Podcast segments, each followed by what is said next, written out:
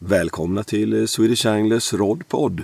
Idag sitter vi i eh, småländska skogarna, nämligen i Stora Karsköl i Västerviks kommun. Och eh, vi är tre grabbar som sitter här. Mattias Nemback som är vår gäst. Välkommen. Tack så mycket. Och Daniel Ros. Tack, tack. Välkommen. Och sen jag, Palle Sköldblom också. Välkommen. Vad gör vi? Tack, tack. Härligt.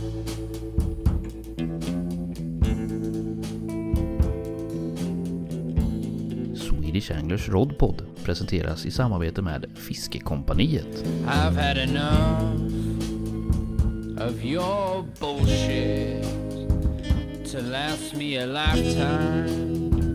So get out of here. I don't wanna see you. Vad gör vi här egentligen? Ja, vad fan gör vi här egentligen? Blanka nästan kan man väl säga. Nej, inte helt. Nej, det har ju hänt något där. Har det. ju. Ja. Det är ju någon som har fått en fisk i alla fall. Till Tombas stora förtret har jag ju fått en karp. Ja, det är ju härligt. Ja. Han har gjort allting för att du ska misslyckas här känns det som Daniel. Mm. Mm. ja, det krävdes bara några timmar när jag fiskade med dig ju. Så, Ja, så small det på. ja, så tydligen är det inte så jävla svårt. Nej, men det är svårt att fånga karp när någon eh, häller T-sprit i, i boilerburkarna. Och... Styggt ju. Riktigt styggt. Ja, det är det. Men det var ju, måste ju varit bland de mest väldokumenterade huggen. På, Ja. på, det var ju grymt ju. Ja, Att du fick dit GoPron och sen så vände du på klacken och så drog du liksom. Mm. Helt sjukt. Ja, det var häftigt. Ja. Ja, verkligen alltså. Mm. Fasen, just det där med att, att du ställde in GoPron där och, och skulle filma det där. Fick med hela runnet. Mm. Ja, riktigt häftigt. Ja.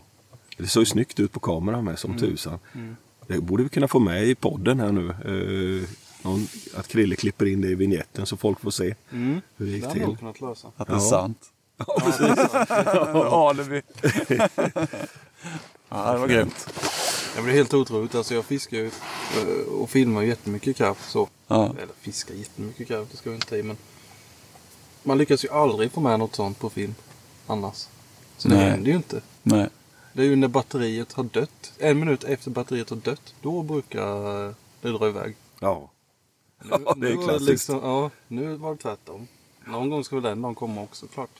Ja, alltså, och det är ju sällan det liksom händer något när man står och glor vid spöna heller. Utan det är ju ofta när man är iväg och kissar eller, eller liksom gör något annat som det, som det händer någonting.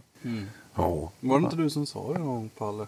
Att man, man ska inte stå och glo på spöna. Eller Nej, kanske vara. Eller... ja, det säger väl alla lite sådär. Du brukar ju hugga när man kokar kaffe som sagt. Eller Ja, lagar mat eller något. Ja, ja. Mitt, Mm. i, mitt i frukosten eller smäller liksom. Ja, eller att man går undan i skogen och ska göra något annat.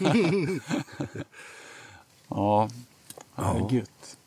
Ja, Ja, fint väder här har vi i alla fall. Eh, tydligen ska det bli 28 grader idag. Det, blir, det är väl inte karpväder direkt. Men eh, man vet ju aldrig. Under har hänt förr. Mm. Det är en stor sjö så den blir ju inte stekhet direkt i, i vattnet utan det finns alla möjligheter att, eh, att få fisk tror jag. ja.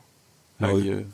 Och vissa sjöar, jag vet inte om det är Hagesjön som brukar fiska bra när det är jättevarmt. Ja, det är så. Det är bara liksom superologiskt. Speciellt en sån liten grund sjö. Liksom. Ja, Jag har inte fiskat så många gånger där men det känns ändå som att det ibland blir det tvärtom. ja. Uh, oförklarligt men ja. ja, det är skönt att det Fiskar är du så. mycket karp så generellt? Det har blivit mer och mer skulle jag säga. Eh, för att jag tycker att det är ett smidigt sätt att fiska på. När man har familj och- barn och fru och katt och hus och hem och, Ja, de tycker- räkningar. ja de tycker om när man är borta i flera veckor. Och, Ja, nej, men jag kör ju mycket kortare pass. Kvällspass och sådär. Kanske Ja. morgonpass. Och då kan man styra det ganska bra. Och komma iväg mm, fyra, fem timmar kanske. Och sticka kanske på kvällarna. Kanske till och med när någon har gått och lagt sig liksom. Kan man sticka iväg och sen kan man fiska liksom. ja. Så det är smidigt. Så det passar ju mitt, mitt fiske har blivit så att det blir mycket kvällar liksom. Ja. När man känner att man har hunnit med något typ. ja, just det. Just det. Så, och sen bor jag ju nära Osmo liksom. De lägger mycket tid och täcker in en hel säsong om man vill i princip. Med Ja. massa olika trevliga arter. ja, de där korta passen de brukar kallas, kalla för maxpass. Du vet han Max Löscher. Ja, okej. Eh, han brukar ju eh, lägga barnen på kvällen och sen åker han iväg på natten. Och sen så är han tillbaka på morgonen sen när de, eh, när de har vaknat igen. det är jättebra. Färdigt med frukost. Mina, jag, vi brukar kalla de typerna av pass för bobopass. Jaha, Så det är typ en till tre timmar liksom. ja just det. De är ännu kortare.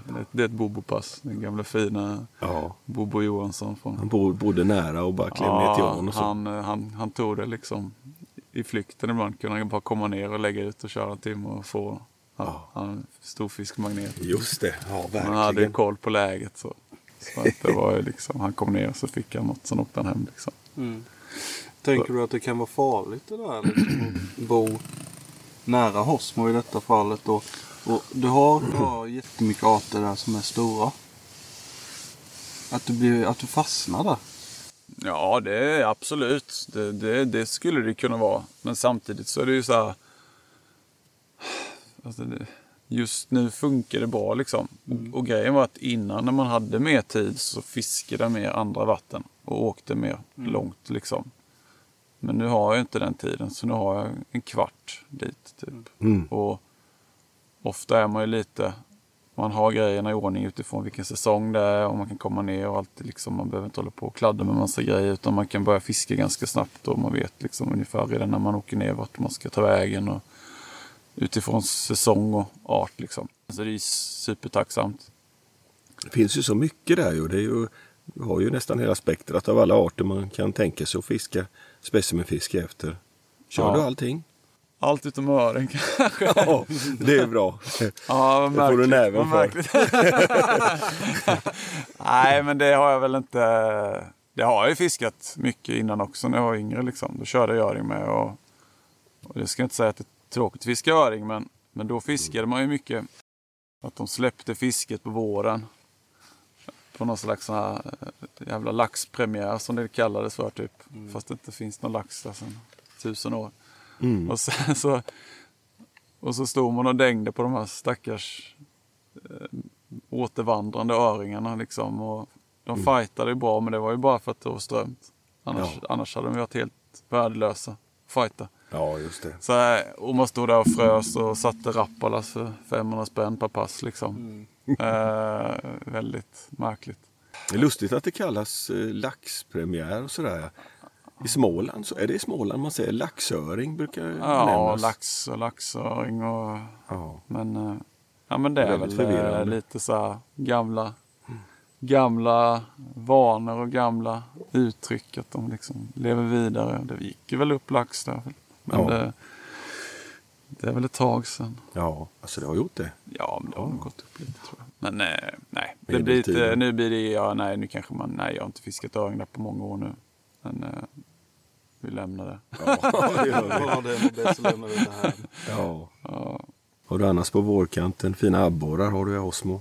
Ja men det är ju alltså, alltså man, jag vet inte, det är väl våran sida här på ostkusten. Man cyklar lite på sina arter liksom som man har som någon slags stomme i det man håller på med. Ja. Förr började man alltid med siken där redan liksom efter nyår någon gång. Och sen så blev det id. Eh, och sen blev det abborre och gädda och, och ja, mört och vimma. Och sen kom liksom de här klassiska metfiskarna som brax och sutare. Sen var det liksom kanske lite lugnt ett tag. Man, när man körde kanske på med brax och. Sen, på, sen kom det igång igen ännu. Det fortsatte ju till hösten liksom. Långt Ja. in på hösten. Och, och det får man ju, alltså vi har ju lyxen att få fiska ända in i november ut där liksom. Och Mm. det går ju att meta brax hela säsongen. Ja. Och sen är det ju kanske, när det blir kallt så då kommer det igång igen med kanske med abborre och och gädda liksom. Så man täcker ju in hela året. Mm. ja, det Ofta man. är det ju premiär kanske redan i februari. Och då har man ju liksom, Mm. kan man gå där och peta. Mm. Det är rätt sjukt. En enda å. Och den är inte så jävla stor heller så. Nej, nej det, är är inte det inte. Dalälven liksom. Nej, gud nej, den är ju pytteliten egentligen. Men just där Mm. nere är det lite stabilare flöde. Ofta liksom Ja. Beroende nästan mer av hur havet höjs och sänks snarare än tillflöde. Mm. Eh, Ibland strömmar det uppåt och ibland strömmar det neråt. Ja, men så är det ju. Och sen eh, fått för mig så här på senare år att man liksom ska försöka se hur många regn man kan ta där liksom. Mm. Bara för att det är artrikt och jag är väl uppe i typ fem nu kanske. Grymt. Silvernålen där då ja. Ja, exakt. Så jag hade, det hade varit coolt att få en, guldnål i en ål liksom. Ja. Det hade ju varit svinfräckt, men det är väl lite så life goal kanske. ja. Vad har du då? Brax? Och, Ja, vad har du för pers på dem i havsmån? ja men brax på fem och sju. Jaha. En lekfisk. Och sen har jag sutare på 3 och 5 någonting. Mm. Abborre på 1 och 9. Det vill jag ha en 2 kilos för det har jag inte heller fått. Det är ju också en sån kul grej som jag jättegärna skulle vilja ha därifrån. Jag vill ju hellre ha den därifrån än från havet. Den skulle inte vara värd alls lika mycket. Nej. Inte för att det är en dålig fisk men det är ändå det är en annan grej. Eh, ja, sen har jag id Mm. på 2 och 9 någonting. Oj, Och vilken då hade också varit, nej fan heller, nu ljög jag. Jag har faktiskt en 3 kilos från hösten då. Jaha. Som jag fick under braxfiske. På Coolt. 3, 3060 tror jag. Som jag fick när jag körde braxen. Eh, och sen fick jag gäddan på 12 och 4. Eh, 2020. Också en förleksfisk då. Ja. Jävlar, Så det är ju fem arter. Det tycker jag är eh, respektabelt ändå. Från den lilla ånen då. Ja. Men sen finns det ju Vimma är ju inte alls omöjligt. De har ju blivit större. ja, där kom det det, finns upp ju- ju... 1100 i Ja, ett våras. par stycken där. Ja, Och sen finns det ju mört. absolut. Eh, sarv finns det. Det är väldigt mycket mindre nu än vad det fanns innan. Framförallt uppe i Kölby då. Men det, det Mm. finns ju liksom. Eh, sen finns det ju karp på de övre bitarna av ån. Och jag har fått Ja. karp. Men det var också så bonusfisk. Så jag fick ju också när vi mätade braxen för länge sedan. Fick jag på 10-8. Ja, just det. Men visst, visst är det den där samma som Louie Nej, fick? det var Nej, det är inte en det. annan fisk. För den fisken hade en, en bruten stjärtfena. Jaha. Så det såg man ju liksom att det var en annan fisk. Men den var ju större än Louis. Ja, Så det var ju lite kul ändå. Ja, Eh, om, man får, om man får vara sån. Ja, ja. Men det tycker jag väl. Så det borde vara årekår då. Ja. Det kommer ju upp lite karpar då och då. Men, och folk kanske bränner någon karp och sådär. Men Och det var en sån där gammal fjällis. ja, det var en riktigt gammal Ja. styggelse till fjällis. Ja. Nej, det var inte styggelse. Den var fantastiskt fin. Vad tog du den på för plats? Ja, men nere för i, efter den böjen ner där är det ett litet bakvatten nere vid en liten boj där nere. Ja. Så där hade jag mäskat som fan. För karp? Nej, Nej, brax. för brax. Jag var nere och drog ut typ så här, jag vet inte hur mycket. 15 kilo kanske ströbröd. Och sen eh, fem, sex burkar majs. Mm. Och, och sen dagen innan så drog jag kanske ut hälften så mycket. Mhm. Eh, och sen fiskade jag där med, med Johan Fager. Och så fick vi, det gick nästan inte att fiska för att det var så mycket fisk. Det var så helt sjukt mycket brax. ja. Bara, spöna bara stod och, viftade så här. Så ni skjuter typ i... Ja, det gjorde vi. Vi satt och körde med två spön var liksom. Som man brukar göra. Och sen så klev den här på liksom. Och då satt jag och tittade lite åt annat håll. Så Johan bara "Åh!" nu. Och spöet bara "Åh!" Var ju på väg över liksom. Och så krokade jag i den där och den får ju runt liksom. Eh, och sen gick den upp och då tyckte jag det såg ut som en stor sutare. Ja. Eh, Men, eh, och sen gick den neråt då. Och, och, sen var det ett jävla järnrör, något pumprör som gick ut på insidan av där vi satt. Så började den gå in där och så Fager sprang ner och började veva med hoven i Ja. vattnet för att den skulle gå innanför den då. För då Ja, hade det blivit riktigt knasigt. Den simmade liksom runt och så gick det bra. ja. Fasen, Och sen var man ju helt så bara, "What? Ja. vad hände här liksom? Fick ni i den lilla braxhoven? Nej, vi hade nog, han, vi hade nog hade bättre hår där. Mm. Jävla tur. Eh, ja, det var sjukt coolt. Ja. Det är sånt som inte ska hända ju. Nej. För länge sedan så fanns det odlingar längre upp. Ja. I ån uppåt. Karpodling. Ja, uppåt Nybrohållet. Jaha. Mm. Svårt att säga tid, men det fanns. Är det därför det fanns gamla fjällisar i Linnésjön också då? Ja, det är möjligt att de kommer från samma ställe och sådär. Det vet jag faktiskt inte. Jag har hört något om att det låg något mellan Svartegöl och Linnésjön. Kan det gjort det? Ja, det kan jag inte säga varken bu eller bä om. Nej. Vi får nog gräva i En det. liten, ja. Men... Du eh, vet inte alls vilket år? Alltså hur gammal den Ja, men säg att det är runt krigstid att de odlingarna var där då. Ja, men sen det. kan de ju levt vidare efter det. Och, och, men det var ju en gammal fisk liksom. Ja, Så. Den var Ja. antagligen 50. Ja, Plus år. det kan den ju varit. Någonstans Så det kanske var den gamla karpen som jag snackade om. Ja. Du behöver inte Så- jaga den jäveln liksom. Det beror på vilket krig vi pratar om. Ja, ja, ja, nej, men det var ju alltså andra världskriget. Och då odlade de ju mycket karp. ju. Mm. Sven Haglund som, är, som jag känner som är från Nybro, han, har, han berättade om att hans om, om de här odlingarna då. Mm. Var, var de låg så har jag inte riktigt koll på men de, att det Nej. fanns lite sådana dammar med, som de hade karp i. Ja, det är häftigt att det finns kvar. Eller fanns kvar Ja. sådana stora lufsar. Undrar hur det är idag men de är borta va? De där gamla. Ja, det är ju 20 år sedan. Ja det är det ju. Det är lite som dina, dina gamla karpar Ja. som du fiskade på. Så De är nog tveksamma nu också. Ja de är nog, lever nog inte tror jag inte heller. De Tyvärr. som vi fick i Göten där. Nej, exakt. Mm. Men det är ju häftigt när det händer, när det kliver på och sånt där. Ja. Men eh, på senare år så har det kommit upp lite speglar också? Ja, men det har ju satts ut karp i ån länge. Alltså Kölbydammen har det hamnat karp i.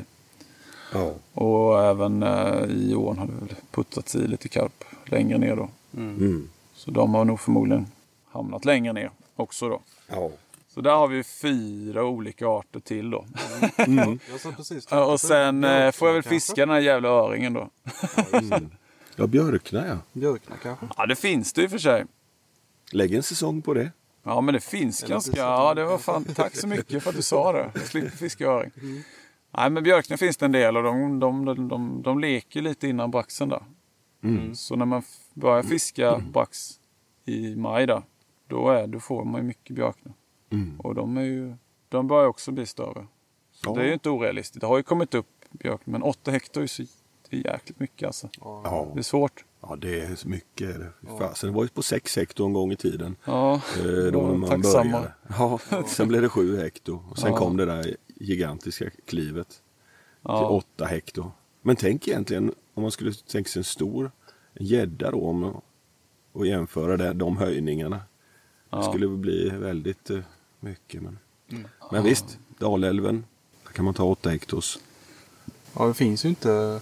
Klart det finns många vatten, men inte jättemånga vatten som man vet om som det kommer stor björk Nej. härifrån. Ja, Det inte som kom man ju mycket om. stora där Nej. du fiskar mycket heliga ju förr ju. Ja. Alltså i, Och de upp finns. till kilot ju. ja.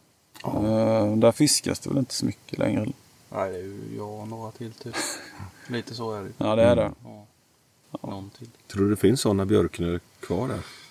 Ja, regnbjörk det finns det ju garanterat. Men Jag tänker ofta i vatten när det, har liksom, när det finns på något sätt en stam eller förutsättningar liksom. Att de, ja, men som i Kö- Kölbydamm eller på Sutare och att de alltid har potentialen att kunna bli stora liksom. För att det är bra gener på dem. Och det borde ju vara samma sak med, med björkna exempelvis.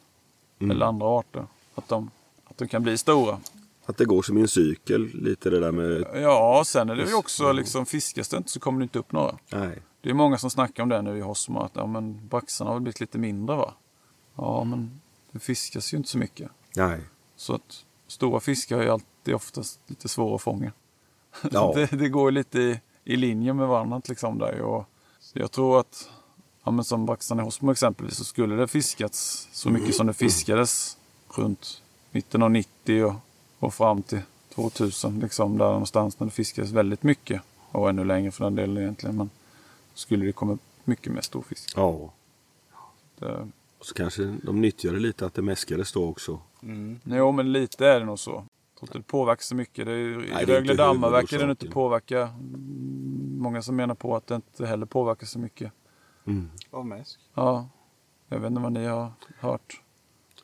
Jag vet Jag har inte. knappt varit där. Alltså, jag bodde i Malmö men jag fiskade ganska lite när jag var där då. Mm. Så jag vet inte. Nej, jag törs inte säga någonting om det egentligen.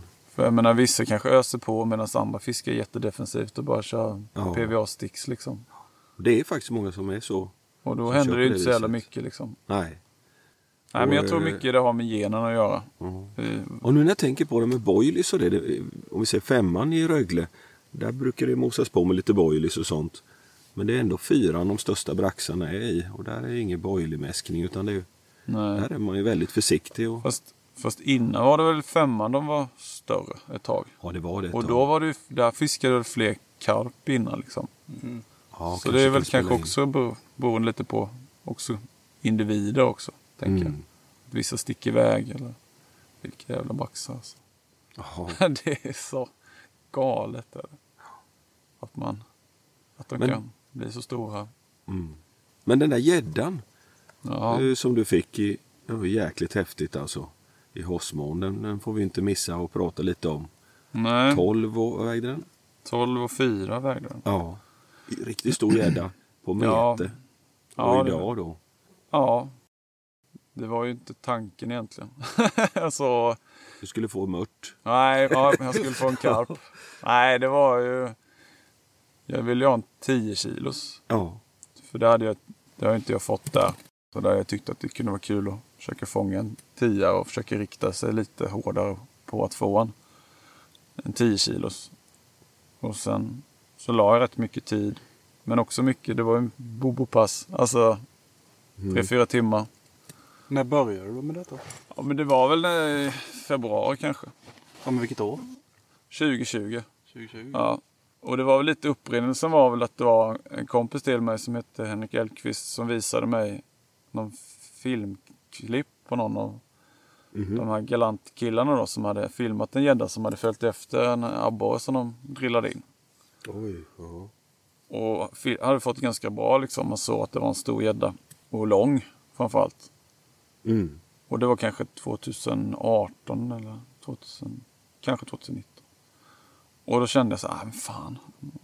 Jag skulle satsa liksom lite helhjärtat istället för att hålla på och flacka runt så jäkla mycket som man annars gör. Och så, och bara fiska gädda liksom. Och då förberedde jag mig väl lite för det. Att man hade grejerna i ordning och man hade bete. Fiskar bara med levande bete. Jag tycker inte om att fiska med dött. Så det jättesvårt då Mm. och motivera det. För att det händer ju ingenting. Man får in inga indikationer, det är inga stirr liksom. Man vill ha stirr på flötet eller att det liksom, när man bottenmeter, att man märker att mörten stirrar liksom, att det piper lite. Och så, ja, så kanske jag körde två till tre gånger kanske i veckan. Jag fick liksom inga vettiga riktigt. Det var, Du fick fisk? Ja, jag fick fisk. Men jag fick inte någon så här jättetopp. Och andra som jag kände som fiskade lite gädda, de fick ju lite så här, någon nia. Och, och sen så var det så här, då var det, det var nästan så här, nu, det blev varmt där i, i mars där då. Eller april var det till och med. Mm. Jag bara kände att nu kommer de ju leka snart. Jag måste tänka om lite kanske. Och, vad står de egentligen nu och vad kanske jag ska fiska istället. Och så testade jag ett annat ställe som var längre upp i ån där, där det passerar mycket id och mört vid den här perioden. Liksom. Mm. Men det fanns ändå lek, ja, lekområde om man säger. Och så, så gjorde jag som jag berättade förut när jag kom dit att jag körde med lite mindre beten först för att slippa sniporna liksom på de gössiga mörtarna. Man fick ha dem i fred lite längre. Och så fick jag väl kanske några gäddor mindre. Och sen så, och så fick jag för mig det här när jag började göra den här lilla satsningen att där jag inte hade fått något på flöte men jag haft stirr så la jag bottenmetet där. Och vice versa. Eller på, så. För, Ja. för att om det var fisk där som inte högg på flötmetet så tänkte jag kunna nöta ut dem med, med sanken paternoster. Liksom. ja. Och så var det ställe som jag hade driftat lite på ute, lite längre ut i den här hålan så, som jag inte fick. Det hände inget med flötmetet så då la jag bottenmetet där. Och så gick det ganska lång tid, kanske en halv timme något. Och sen så drog det iväg då. Mm. Och då kände jag liksom när jag krokade att det här var ju liksom en bra gädda. Det- Gädda eller en säl? Ja, nej men den stånkade iväg och liksom var tung, gjorde lite rusningar och sådär. Och sen, och sen när jag såg den så såg jag liksom att ja, det är rejäl fisk. Mm. Men ändå lite så osäker på om det skulle vara en tia för att det var, tyckte ändå... Men det var ju där, alltså man, jag kände ju där att det här var ju något annat. Ja. Så Var du själv där då? Ja, det var jag. Jag fiskade alla de passen själv nästan. Det var några pass med några kompisar, men nästan bara själv. Och då börjar man ju, man får puls ju. Alltså det är så mäktigt när man får se stora fiskar ju. Det är, ju- Ja. det är därför man håller på med det här ju. Och så kommer den in och hovar, det går bra liksom. Och så, och så ligger jag bara, det är ju fan tia alltså, det är det. Måste vara det. Ja, men då går jag och sätter i hoven och då gå upp och ta fram grejer med måtta och allt så här och så rulla ihop och ta loss hoven och ta upp gäddan. Och sen när jag lyfter den ur vattnet så känner jag jäklar vad tung den var. Ja. Lätt, det måste, ja alla tio alla dagar i veckan att Ja. den är det. Och så, så brukar jag alltid mäta först. Mm. Så jag mäter och då var den 107. Så bara, fan. Lite, Kort lite ju. kort, ja. Ja. Men det var ju som en det var ju stock liksom. Det var ju alla de här. Det finns ju gäddor som går upp från havet. Och så finns det de stationära fiskarna. Aha. Och de stationära fiskarna är mycket grövre. Alltså de är ju riktiga sådana stockar liksom. Braxätare. Ja, riktiga braxätare. Fint är det. Sluk, sluka en femma i, i ett nafs. ja. Nej, men det är, de, de, blir, de blir grövre blir de. Och så väger jag och bara 12,4. Vad händer? Det är sjukt ju. Bara, Shit, tossig där Ja. liksom. Börjar fnissa och ja, man blir ju så här. Ja. man blir ju helt knäpp ju. Börja mässa och ringa Ja, och någon. så bara, fan, sen börjar man tänka så här, hur fan ska jag göra nu liksom? Jag måste ju få hit någon. Ja. Så då ringde jag. Jag ringde runt lite. Jag ringde Per Kocksmith först. Som jag, ja, han har aldrig något bättre för sig liksom. Nej, men, det, nej, men han, eh, han svarade inte såklart. Satt och filade på sina paravaner. Han satt, och, han satt i verkstaden och lurar på. Nej, men så, och så ringde jag till Bobo och någon annan tror jag. Och som de var så här, ja men eh, fan en bit iväg och sådär. Men kan komma. Och så ringde kocken upp mig precis efter då. Ja, ja, förklara liksom. Ja, jag kommer liksom. Ja, det är jättebra. Så stod jag där och höll i hoven i vattnet så, här, så att den inte skulle rymma. Liksom. Fångvaktare. så, nej, men sen kom han ner och hjälpte mig och filmade lite och dokumenterade den. Ja. Säkert. Hur många pass eh, skulle du säga att det tog ungefär? Fick du den 2020? Ja, Du började 2020 och fick den 2020? ja, ja, ja. ja, det var gött. Nej, men jag vet inte, men kanske 20, 20, 30 ja, pass? 20 kanske. Okej. Ja, något sånt. Då var det ju jäkligt lyckat ändå. Ja, gud ja. Ja. Svinlyckat ju. Jag hade ju inte räknat med en tolva ju. Nej. Utan det var en tia och knappt att jag kände mig förtjänt av den. ens en gång. Alltså lite så. Jag var ju så nöjd för att det är ju så här, en gädda är ju, för mig var det kanske den svåraste sötvattensarten liksom. Utifrån vad jag håller hus. Det. det tycker jag också Ja, att det är. Och jag har inte varit med om jättemånga som har fått stora gäddor eh, i havet. Jag, jag har varit med och vägt in en tolva i, i havet. Och då har jag ändå fiskat jättemycket. Alltså förr spann, spann, spann, spann vi mycket gädda. Mm. Spann. Men en tolva är, känns, känns svårt att- att få. Och I Hosmo. Hosmo är det inte många tolvor som kommit upp. Och, Nej. så det är ju det är ju ganska unikt liksom för, för mitt hemmavatten. Ja. Ehm, men ehm, Vet man om några sådana där eh, stora gäddor därifrån om man tittar ja, det är ju den tillbaka genom 14 åren? kilo sen. Aha, okej. som Ja. kom i år då. Ja, i år kom ju ja. Ja, men det var ju samma. Som Tobbe Ekvall fick ju den gäddan som jag fick Ja, nu. Men nu hade hon ju gått på sig lite. Så jag döpte henne lite snabbt där till, till Babben. okej. Tänkte det kan vara bra att ha något att gå på lite. Ja, man vill ju ha med döpa kar- karparna kan man döpa gäddorna med. Ja, det kan man Sen är det stationär fisk med så det är kanske... Men den var ju utlekt då när han fick den. Ja, Och han sa att den var nästan tom. oj. Och sen hade den gått på sig lite. Jag tror att den var 114 lång.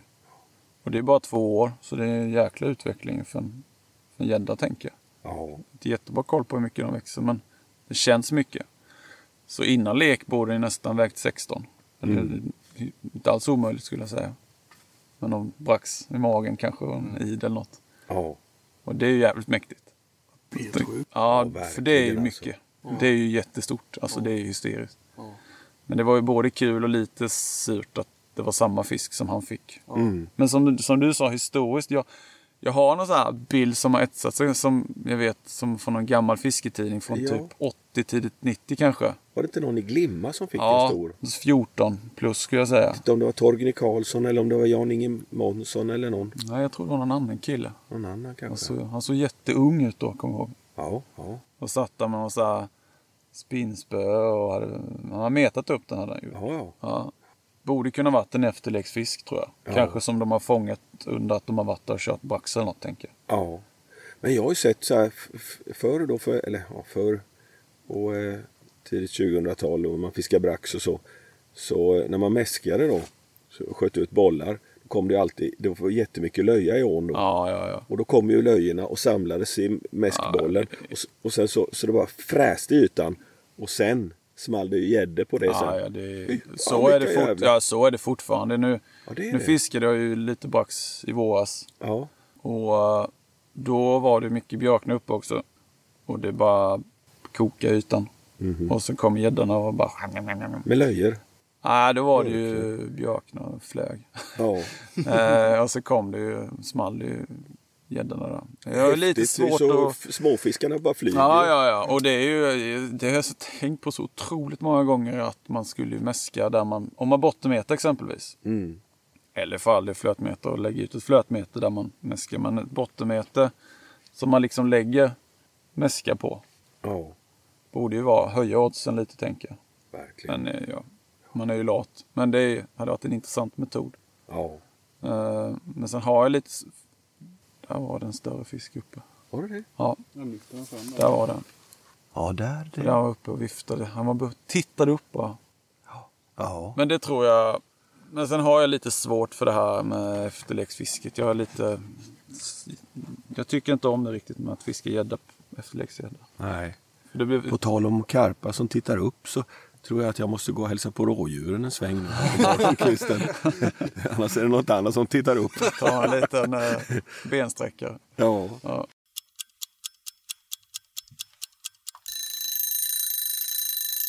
ja, nu är vi tillbaka igen. Ätit lite god mat har vi gjort och gjort eh, annat. ja, Jävlar. tittat på lite rullningar också faktiskt. Ja, det har börjat röra lite på sig här nu på Ja. för, för, efter, för, för eftermorgonen. Vad säger man? Vad är klockan? Ja. Tio? Nio. Nio? Ja. Ja. Men du, eh, Nämback, vi har, vi har inte pratat så mycket om dig. Vem är du egentligen? Det känns som att du är eh, 150 år gammal för du har gjort tusen saker, jobbat med hur mycket grejer som helst känns det som. Ja. När du börjar berätta så känns det faktiskt som du är 150 år. Men det är du inte. Hur gammal är du egentligen? Jag är eh, 44, är jag. 44. 78 är jag född. Ja, Så jag är nästan 150. ja du Eh, är på väg ifatt mig där. väg. Snart går du om. På god väg. Nej, men jag är ju... Om man ska börja vem, vad jag, vad jag, vad jag kommer ur liksom. Ja. Så är jag född i Karlshamn och sen brukar jag kalla mig för någon slags småländsk rom. Typ. jag har ju bott på alla möjliga obskyra platser i Småland. Mm. Eh, Gamleby och Nybro. Nybro. Nybro ja. skulle kunna prata länge om. Men sen efter det så pluggade jag på folkhögskola uppe i eh, Holsbybrunn. En liten förort, sov, sovhåla Ja. till Vetlanda. Och så lä, läste journalistik där två år, men jag fiskade nog mer Färna tror jag jag pluggade faktiskt. Men det är jag jävligt tacksam för, för det är min absoluta favoritfisk. Så det är glad att jag fick, eh, fick den. Och sen efter det så jobbade jag lite som journalist några år och sen sålde jag om helt och hållet och började jobba som säljare på Jysk och på Bananskal. Och sen så blev jag butikschef och flyttade till Vimmerby och Mm. eh, träffade min fru.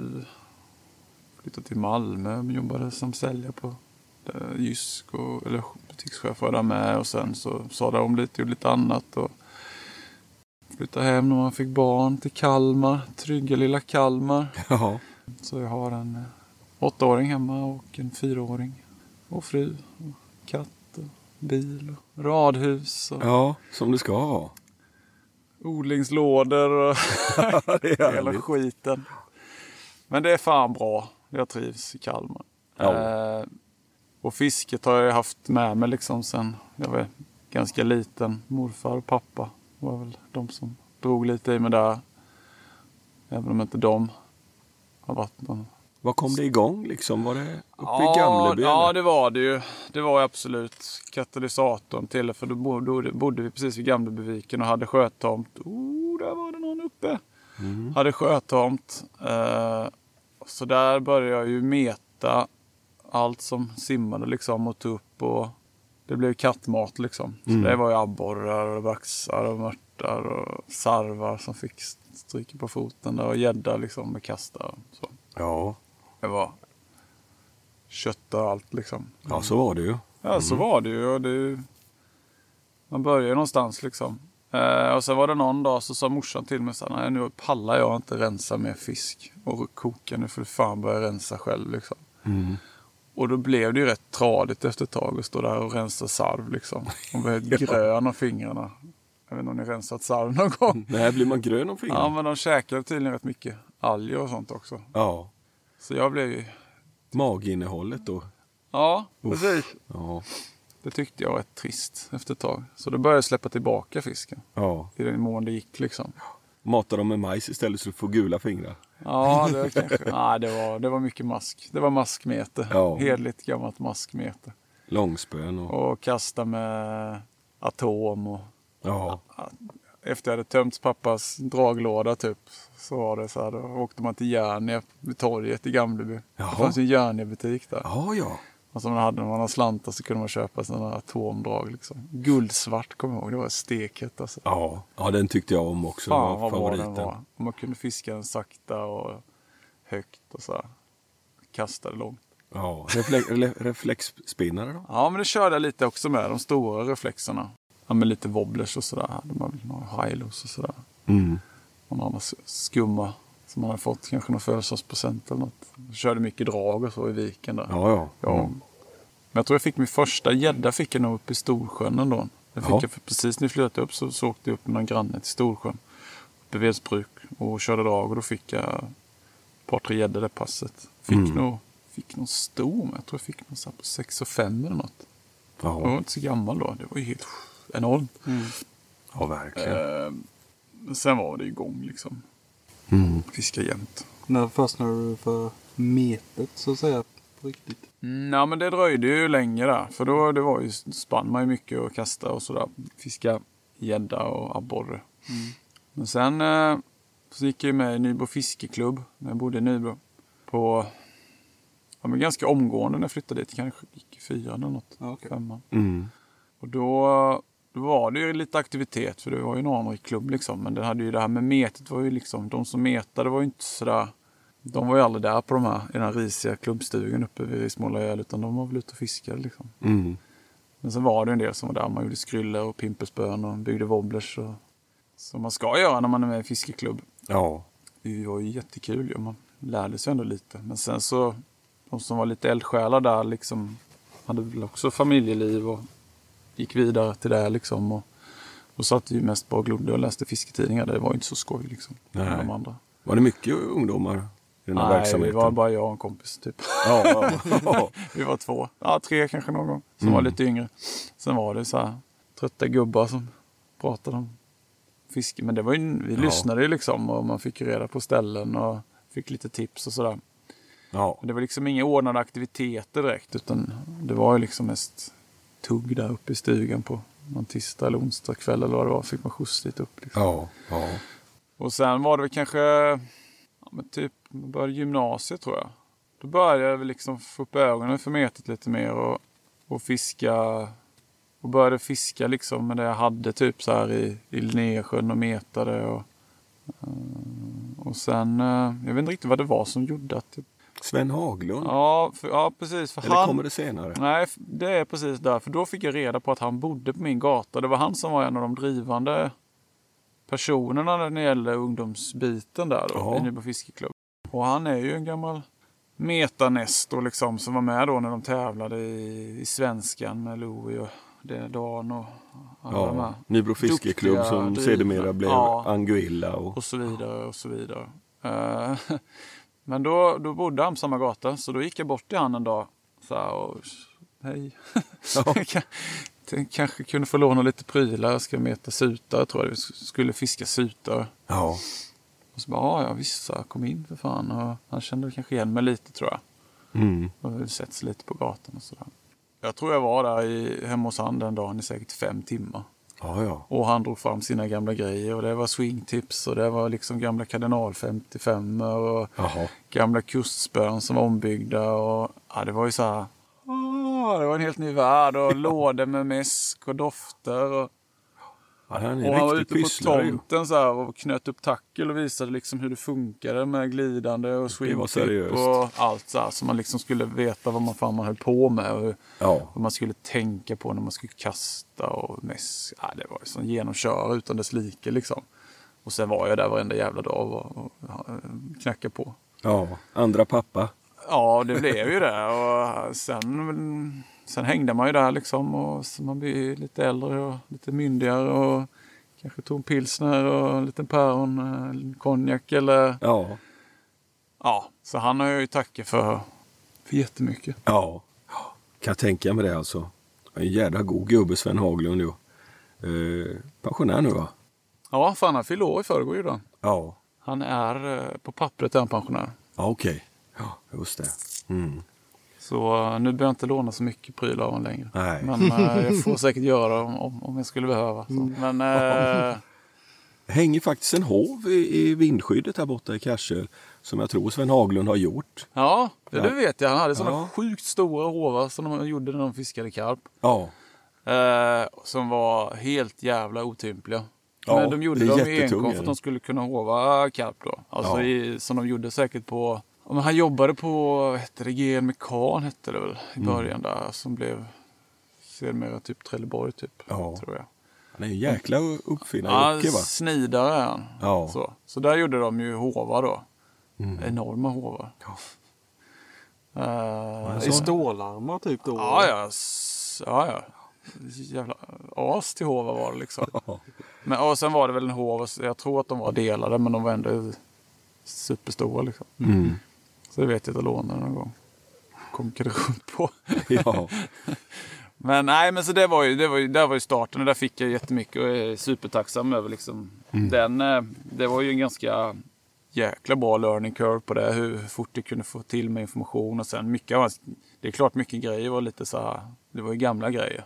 Men det funkade ju liksom. Och jag är glad att jag fick kliva in då och lära mig att fiska med quivertip och med swingtip och flötmeta liksom genom som man gjorde som man ska göra.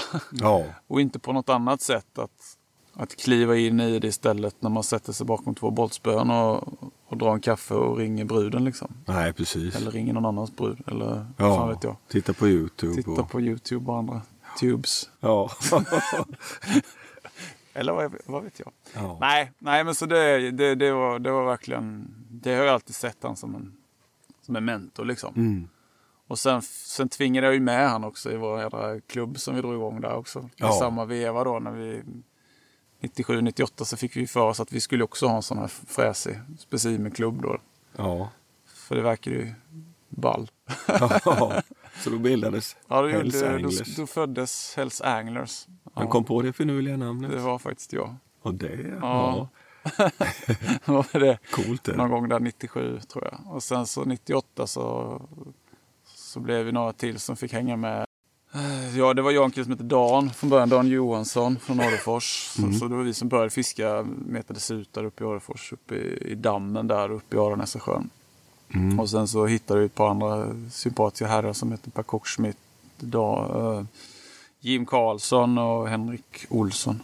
Henrik Wikahamn heter han numera. Mm. Och så tvingade vi med Sven också för vi behövde ju någon slags materialare liksom. Just det. Och någon som kunde något. Coach. Ja. Ja, coach. Han, han, han fyllde alla. Han bockade av allt där. Mm. Eh, så han fick ju följa med. Han bara, "Nej, jag ska hinna nog inte fiska så mycket. Så här, jag kan vara med. Och Så, så, så, har han- så har han sagt varenda jävla år liksom. Han fiskar ju ändå lite. Ja. lite mer än vad han säger. Ja. Och sen så var det, sen, sen när vi kom på att vi behövde bredda oss. Fanns det några eh, goa gubbar från Nybro fiskeklubb. Eh, Andreas Erlandsson och, då, och Ronny Göransson som fiskade Ja. mycket predatorer. Gös och gädda och trollade lite då. Troll, de trollade mycket. de. Ja. Så de eh, valdes in och vi hade sådana sjuka så invals Jaså? vi skulle välja in någon. Så Ja. var det så röstning och sen så hade vi diskussioner och så här, vi höll ju på hur länge som helst. Om den skulle få ja, gå om de med. skulle få och... vara med eller inte. Mm. Vi höll på flera timmar och dividera. Ja. Vad härligt. Ja, men då Men blir det var ju ett bra gäng ju. Ja, ja, det, ja, det var det ju. Och sen, eh, och sen valde vi in Joakim Turesson som jag hade lärt känna när jag pluggade och- Mm. uppe i Vetlanda. Så han är från, från Skede då. Valde vi in honom då, Ål-Jocke, Ja. även kallad bland annat. Var detta då för att ni skulle tävla då i småländska? Ja, men det var väl lite och- så att man tänkte lite så att vi behövde ha lite bredd och men samtidigt så här, Hade ni någon riktigt bra placering där sen? ja men vi kom väl trea någon gång. Ja. Ja. Eller några gånger. Ja, ja, Flera just- gånger. Ja. Jag tror några hyfsat bra individuella också. Mm. Kocken vet jag hade något bra år. Jim och Henke har säkert också haft framskjutna. Så småländskan var ju rätt så styv ändå på den Den var tiden. ju Det det. var var väldigt riktigt bra. många lag och det var många superduktiga killar Ja. som var med. Och liksom, eh, så där lärde man sig också mycket när man var ute och träffade folk. Och, ja, det var skitkul. Ja. Tävlade ni i svenskan också? Ja, det var vi med lite. Men då, hade vi, då, var, det, då var det även... eh, Vi var med i svenskan. Men det var lite kul bara för att se vad man kunde mäta sig. Liksom. Ja. Och sen slog vi ihop något år med några andra lag. Något annat, ett annat lag som hette Hornålen. Mm. Så slog vi ihop på påsar liksom. Så det blev ett lag då. Mm. Ja, men det är kul och det var ju, man träffade ju jättemycket människor och, och då åkte man ju runt lite mer och var i Skräbe och Arntorp. Och... Mm. Vad är de ifrån Hornålen? Ja men det är ju,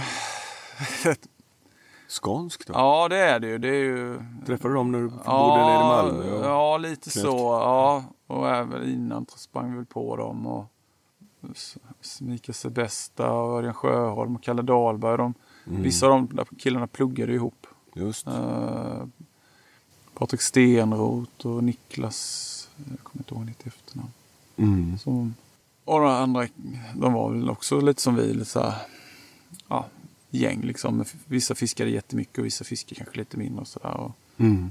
så körde vi lite i svenskan och lärde känna varandra och träffades en del och vi hade någon vi hade en karptävling som vi körde några år. Carp Battle. Mm. Vi tävlade i... Vi var i Svenstorp något år och sen var vi något år i Vittsjön när vi fan regnade bort tror jag. Det var det Ja. sjukaste. Hela Skåne var ju helt dränkt. Och det var så här, vi kom dit och så regnade satan och tempen sjönk så fyra grader typ. Så Ja. Dödsdömt liksom.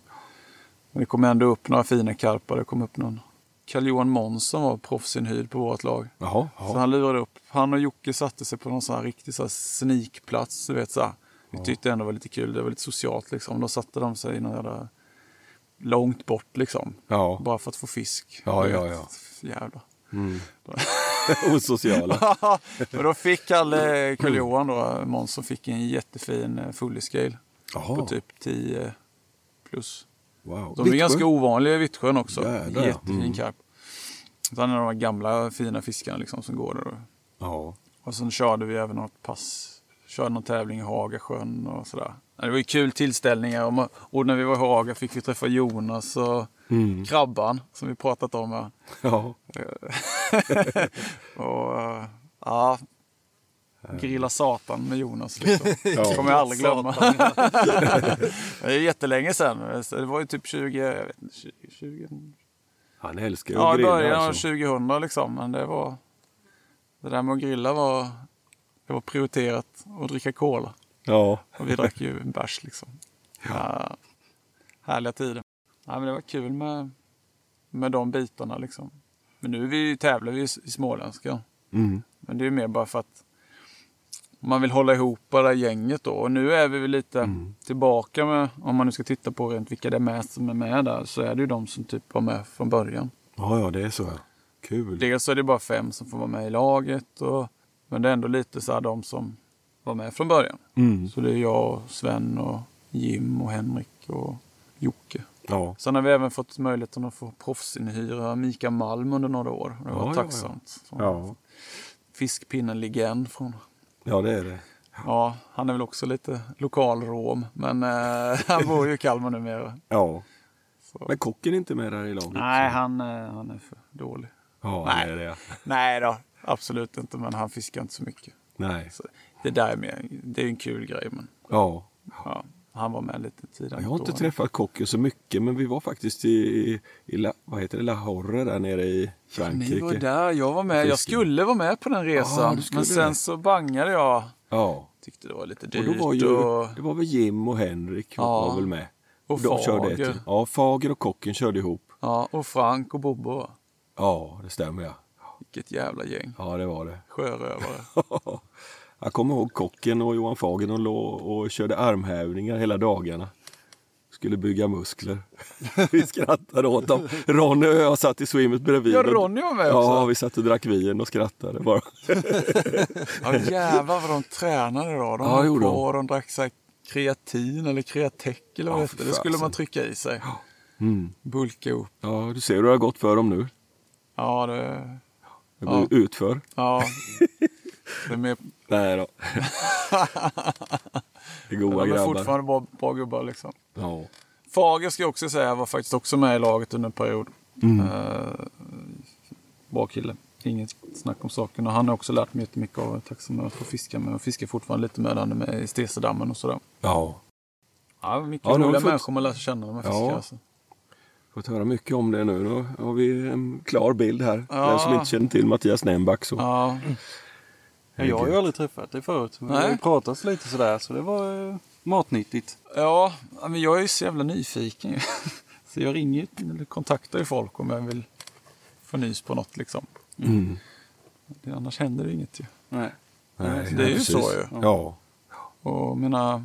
Kul att träffa folk och Ja men det är skitkul. nya ju. människor och idéer. Och, Ja, ja. mm. Så är det ju. Och sen visst, man får byta lite vatten och, Mm. och sådär. Det är ju så man utvecklas. Och även om jag bara fiskar alltså väldigt mycket lokalt hemma så är det ändå så händer det att man åker iväg till andra ställen och genom att man pratar med nya människor eller sådär så, så får man ju nys på saker och, Ja. och vice versa ju. Det är det är ingen nackdel att ha ett bra nätverk när man fiskar. Nej, det är det inte. Det är sant. Eh, om man vill utveckla sitt fiske. Mm. Det är ju trevligt. Annars händer ju inget. Ja. Ska vi gå vidare på en annan grej som eh, faktiskt eh, rör dig också lite? Just det, det här med att köra runt och så ja. Ja. Eh, Tombas tio i topplista. Ja, just det. Tombas 10 i topplista. Tanken, Tombas tanke är väl egentligen att man ska bekräfta eller dementera påståendena lite så då. Ja, ja, ja. Och nu ska vi se, nu har jag inte läst den så noga här men vi, vi, vi, vi börjar. Eh, varför försäljare aldrig vinner specimentävlingen in, individuellt. Varför försäljare? Aldrig vinner en specimentävling. Så han har, liksom, han har radat upp tio olika punkter här då på, Oj. eller tio anledningar Ja, ja, ja. varför de inte vinner. I och med att du jobbar som säljare. Ja, ja, ja. ja. Ja, mm. eh, nummer 10. Stora fiskar är inte lika lättlurade som gamla kärringar. ja det är ju sant ju. Ja, ja. Tänker jag. Eller var det, var det fördomsfullt kanske? Tänka så. Jag vet inte, det är du som jobbar som så säljare. jag säljer ju inte... Så mycket till gamla kärringar. Nej, utan jag säljer kanske mot företag där det ofta... Men det är ju en del gamla kärringar där Ja, som med sitter i repan där. Ja, men det är inte de som bestämmer liksom. Nej, är Och Jysk det är har du ofta jobbat på gubbar med. som bestämmer ju. Ja. Ja, ja, vi fortsätter. ja. Nummer 9. Jobbar man för provision så har man sällan tid att fiska om man vill ha el i lägenheten. Alltså, jag bor ju i hus, jag vet inte vad Tomma bor i. Och det är ju ännu värre i huset med de här Det är sant det. är det. elpriserna. Ja, det är väl... Eh, allt har ju sin tid ju. Ja. Nummer åtta. Varje resa till sprutet börjar, börjar att man säljer sina gamla spön till andra meter för överpris. Sedan är man aldrig välkommen tillbaka. Varje resa till sprutet också. ja exakt. Ja, där har fan bara varit en gång alltså. Eh, Hur gick det då? Ja, vi körde inte så mycket där uppe. Jag tror det var på hösten. Så vi körde mer nere vid indiantälten. Jag tror vi skulle köra mört då. Mm. Jävligt segt. Det den muppiga sänken om man skulle ha där uppe. Jag blir tokig på det där. Ja. Det känns inte tillförlitligt riktigt. De, De där laxsänkorna ah, eller? hopplöst. Ja. Vi fortsätter. Man tar fel låda med sig och istället Och istället för feeder så har man dammsugarmunstycken med sig. Ja, men där är jag fan nitisk alltså. Har du koll på grejerna? Ja, jättebra koll. För jag... Ja, men det har ju mycket med att göra att man har lite tid. Så då är man ju liksom... Är man, vad säger de? Prepare to fail or fail to prepare. eller Något i den stilen. Ja, det låter ju svagt och vagt på alla sätt och vis. Men har man hyfsad ordning eller bra ordning på grejerna så, så, så får man mer fisketid ju. Mm.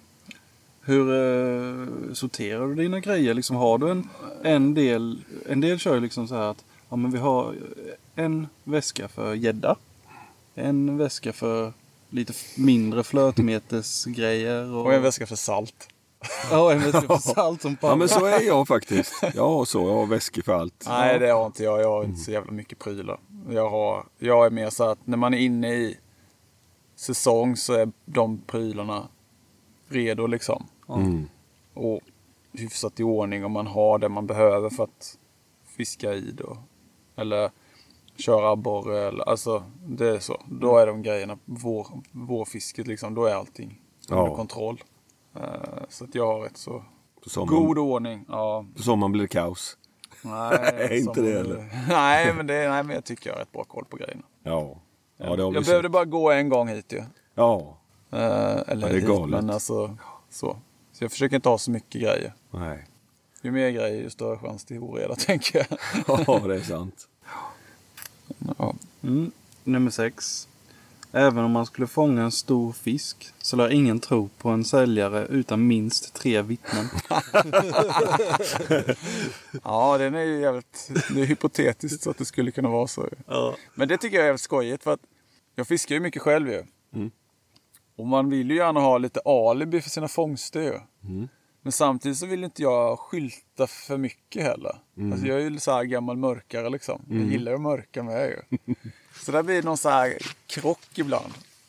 För- För min egen skull att man vill ju kanske gärna ligga ute där på Instagram liksom och visa att man har fått den här fina braxen. Ja. Men sen vill jag inte visa för alla andra att det är läge ju. Nej. Så då kanske man ändå vill hålla på det en vecka så här. Så jävla skevt.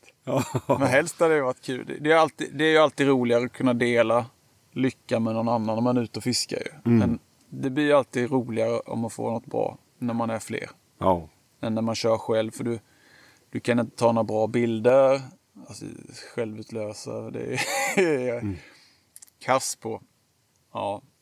Men- ja, men det var som när jag fick den stora fanen i helig exempelvis. Det var ju, då blev det också kaos. Men det var ju för att jag trodde den vägde mycket mer. Jag vägde den fel först. Så det var ju typ så svenskt rekord liksom. Mm. För jag glömde ju nolla i min vilda Jaha. valla där. Så den var ju uppe på typ 3,5 liksom. Bara, så då fick jag ju tvinga dit massa folk med krönt våg och grejer. Alltså, och då skulle de gå ända bort dit med, med den här jävla vågen. Ja. De stod ba- Nej, de gick med en balja gjorde de. De tog inte med vågen. Men vi fick gå med baljan tillbaka till ja, men badplatsen i Jämla där typ. Mm. Åh herregud. Och det var, och det tog snöat den dagen. ja, det ser man på bilderna på Ja, den här så fisken. overkligt liksom. I oktober var det tror jag. Mm. Så det är ju roligare att kunna dela. Nu kom det ju folk så jag fick dela med. Men, Ja. men när man får ändå en bra fisk. Att jag skulle fått en karp på 10 kilo. Typ här. Idag har jag suttit själv. Så, så hade jag inte kunnat dokumentera den. Medan som ni har varit med nu. Mm. Och du hugger en på 10 kilo. Då kunde vi splitta på den och jag har fått bra bilder och hej och hå. Det är mycket roligare. Precis. Helt men, klart. eh, ja. Vi fortsätter. Med nummer fem. Varför säljare aldrig vinner specimentävlingen individuellt. Möttarna är inte lika lättfotade med ett erbjudande de inte kan motstå. Fan vad han har värkt på det här alltså. Sitter och bara myser när han får höra. Ja, jag fattar knappt vad han menar men det... Det är bara garv åt det. Ja, Ja. men det är väl... Roligt tänkt. Ja, möttarna är ju inte lätta. Nej. Eller jag har reggat mört. Ja, du har det. Ja. Det var min första regg. Åtta hektos. Nej, det var länge sedan. Det var när det var 700 ja. Just det. Men det gills fan ta mig. Ja, Ja. visst fan gör det. Ja, Jag hade en på 710 väldigt länge som jag hade som re- mörtregga. ja. Vi går vidare. Nummer fyra. Taxibrallor, kavaj och slips från Myrorna lämpar sig illa som fiskekläder. Ja, det bara... Jag tycker, ja det kan jag hålla med om. Det är mycket akryl och skit där. Men det är som Palles poncho. Men det är ändå... Jag skulle tycka det var kul att köra lite mer tweedigt. Lite Yatesigt liksom. Någon Ja, ja. gång då och då. Mm. Det hade känts bra alltså. Som en riktig engelsman. Ja, det- Fan vad mäktigt att gå runt i tweed och, Ja, gubbkepsen den där och, och stalka liksom. Ja, Ja, det är något visst med det. en del kör Det borde man ha någon tävling någon gång när det är den. När det är dresscode liksom. Ja, just det. Det borde ni ha här när ni kör era tävlingar. Ja, det skulle. Dresscode. Och gubbslips och Men det har vi. taxibyxor. Vi har dresscode. Efter klockan åtta, kalsonger. Jag tänkte säga kalanka. Ja. Ja, vi fortsätter vidare. 3. Trots att man lurat halva Mellansverige att köpa polska mikrovågsugnar för överpris så är man fortfarande för ärlig för att tävla i svenskan. Tänker om man, om man nu säljer polska mikrovågsugnar för halva för överpris. Så borde man ju vara som klippt och skuren för svenskan. ja. Du har jobbat på Jysk. Det var jävligt nära polska Ja, det var, mikrovågsugnar. jag tror vi sålde någon mikrovågsugn där någon gång faktiskt. Vi fick in mycket skumma grejer. De ville köra erbjudande på danskarna där. Så det är mycket möjligt att jag har sålt Ja. polska mikrovågsugnar för överpris. faktiskt. Det här är ju faktiskt jävligt bra. Nummer två. Skulle man mot förmodan få ett nytt svenskt rekord på karp så kan man inte ringa in vittnen då telefonnumret är svartlistat hos, hos alla. Ja, det är, det är fan roligt alltså. Det är så här, jag, jag har ju fortfarande några kunder som typ inte svarar liksom när jag ringer. Och sen så ringer de upp lite senare. Just det, det var du liksom. För det står så här typ säljarjävel eller någonting. Jag har trackat på dem ett tag och sen har de liksom bara, "Ah, okej då. Och sen har vi väl bondat och sen har de blivit kund typ. Men när jag ringer så, så står det något sånt där. Och det är bara att ha två telefoner då, så man slipper liksom. Man har en privat och en, en jobblur. Ja, just det. Ja. Så man kan ringa in kocken när man behöver vittne. Ja. ja, nummer ett och den sista. Fördelen är trots allt att näringsförbud gäller endast dig och inte fiskarna. Ja, det är fan bra. Jag vet faktiskt Om, inte om det nu menar. skulle kuka ur och man skulle gå i konken totalt. Man ändå kan sitta här och Ja. meta karp Ja, kan du sitta uppe i med gröna ärtor liksom. ja. Det är lite billigare alternativet. Ja, då hade det blivit mycket gröna ärtor. Har du kört äh, ärtor och sådär? någonting? Nej, jag har inte det. Det blir boilies liksom du kör? Och nästan alltid gjort, eller hur? Nej, gud nej. Jag gillar ju att blanda upp lite. Mm. Köra med... Jag gillar ju hampa jättemycket. Just det. Hampa är så gött att få koka hampa hemma. Jag bara, bara doften får mig att gå igång liksom. Ja. Ja. Nej, men... ehm, Är det de Öland Roots-besöken som får det? Ja, exakt. Jag är provider. Sockerpappa.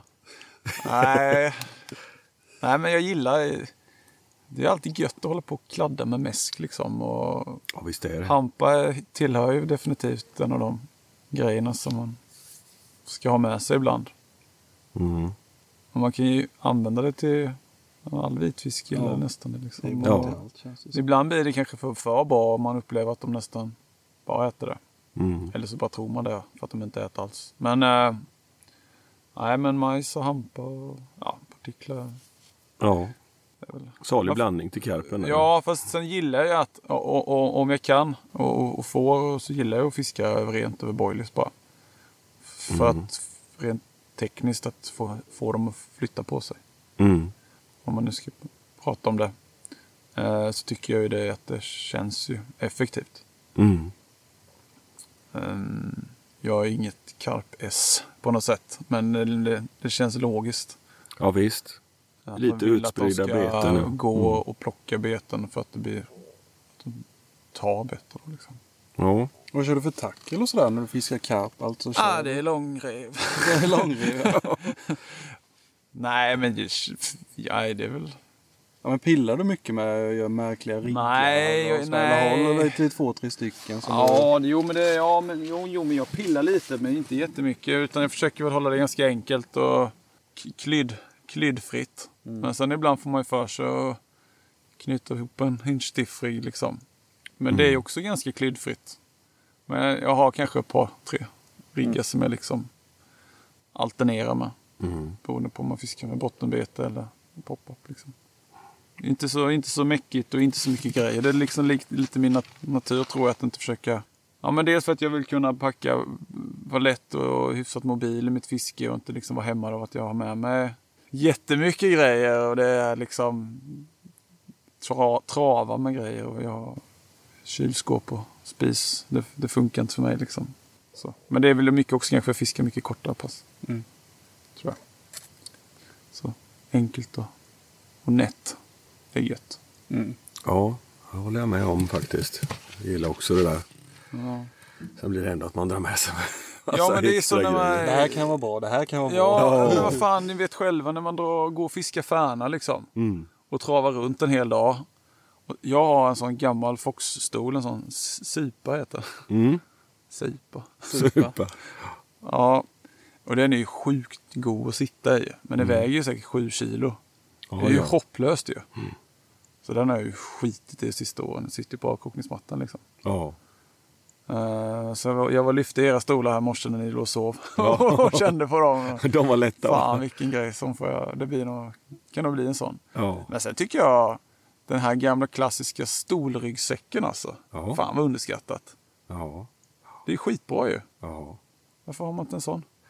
Fast Är det man har för blivit för är gammal så man inte töntigt? klarar det med ryggen som jag. Jag tror det är töntigt att ha en sån. Det är ju inte så, Ja, det är det också. Det är inte så specimenaktigt att ha en. Nej, det är det inte. Något Nej. som man har köpt i någon jaktbutik liksom. Nej. Där är man ju svag egentligen. Ja. Så du, du har mycket fina grejer har du. Köper mycket. Ja, begagnat. Begagnat ja. ja. Ja, nej men det försöker och vissa grejer så måste man ju ha som är fräscha ju. Mm. Alltså lina och krokar och sånt där. Alltså sånt måste ju vara bra ju. ja. Men jag menar kältet som vi sitter under och eh, en av väskorna där och spöna och rullarna och Mm. larmen och Kanonfina grejer. de är ju begagnade. Sen har inte jag tre av samma larm där. Det ser ju supertattigt ut i många ögon men det funkar ju precis lika bra. Ja, Så jag det är sånt du köper beg- begagnat då. Ja, och det är ju karpfisket är ju ganska festligt på det viset. För det är väldigt många som börjar fiska karp Mm. och sen eh, kör de ett år och sen så var inte det kul. Och då har de köpt alla grejerna och så kan jag köpa dem billigt sen. Ja, ja. Ja, det är Det är perfekt. jättebra ju. Så det är tack, Ja, tacksam. jag gör likadant faktiskt. Men det är ju... Bara hugga.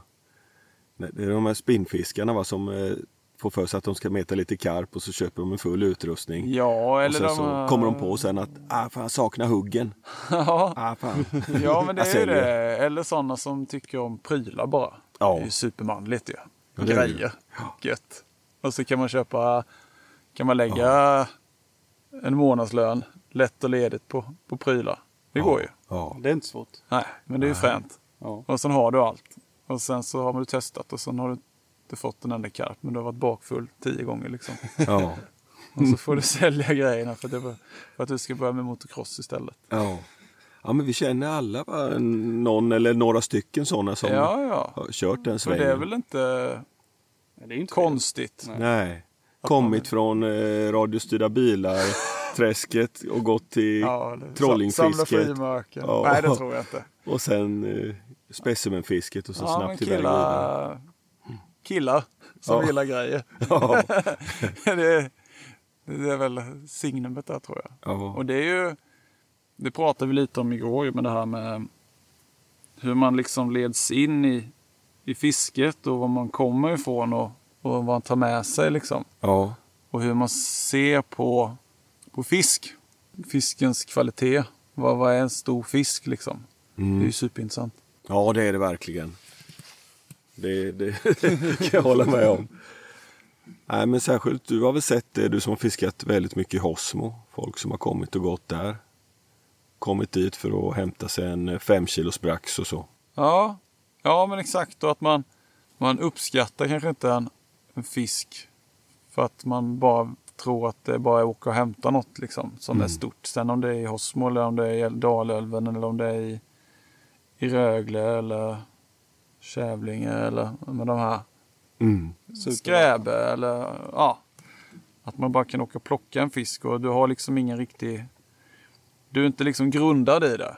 Mm. Och det behöver det, det låter så lite snobbigt att säga att, att man, om man är grundad så, så kanske man har en enklare att, att förstå vad en storfisk är beroende på vilket vatten du sitter i. Mm. Att en, ett abborre här på ett kilo är ju svinstor här i Karsjöl medan en abborre hemma i Hosmo är ju en, en dussin fisk. Men det är också kanske nästan bara i det området som det är så. Medan om du åker var som än i Sverige så är en abborre på över kilot en svinfin fisk. Eh, och att man liksom inte riktigt... Det är många som kallar sig för specimenmetare, eller metare, men som liksom inte riktigt har den förståelsen för vad en stor fisk är. För att man måste liksom ha, beakta vad du fiskar och man måste ju, alla måste ju börja någonstans. Ja. Jag började med att filea sarv. ja, liksom. och, och, och, och det har jag tänkt på i efterhand. Att, för då hade jag inget liksom att jämföra med. Och jag fick säkert fiskar som kanske, mm, vad jag vet idag, kanske var jättestora. Mm. Kanske, jag har ju säkerligen fått sarv över kilot i Gamlebyviken. Mm. Som med all säkerhet borde vara jättestort där. Men det fattade ju inte jag då. För då var det bara kul. Och Ja. det var det kul, men det var inte så att jag visste det. Så det är roligare att fiska om man vet vad man får. Liksom. Om man kan värdesätta fisken utifrån vad den är och inte vad man tycker att den borde vara. Precis. Och jäkla vilken larv alltså. Oh, du. Han ser fan helt jävla... Han sniffar här efter något. Det är dina jävla stinkarboiler som har fått span på den här jävla larven. Tappar vi oss från podden här men det är, det är så fascinerande att få berätta Du får ungefär. Fota larven. ja precis. En sån eh, Ja, det måste jag göra. 10 centimeters. Det ser Eh, helt onykter ut. ja, den där och fiska ål med. Ja, den där att fiska färna med. Ja, Ja, men det är ju kul. För det är ju ja, men det är också något som vi liksom går igång på, tror jag. Färnabeten. ja. ja det är häftigt ju.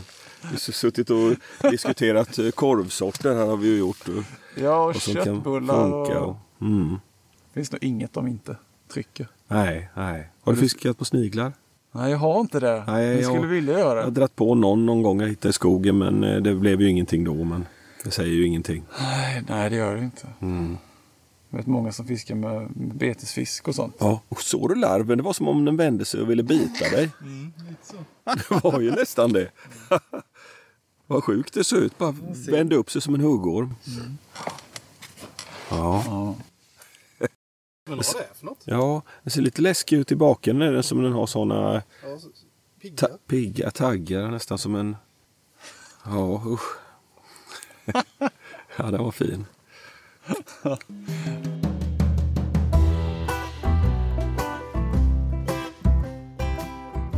Nej, Var var vi? Färna. Ja, just det. Ja. Färna och beten. Färna och beten. Nej, vad, fick det... du, vad fick du färnan på i, eh, Ja, i bröd. Helige? Bröd. Klassiskt Bröd. Bröd. Bröd, ja. Ja. ja, men det är nog det jag fiskar mest med. ja. Det är det. Det är kanonbete. ja, men det är det. Det har jag alltid med mig. Det går inte att åka hemifrån och fiska färna utan bröd. Det skulle vara svinkonstigt.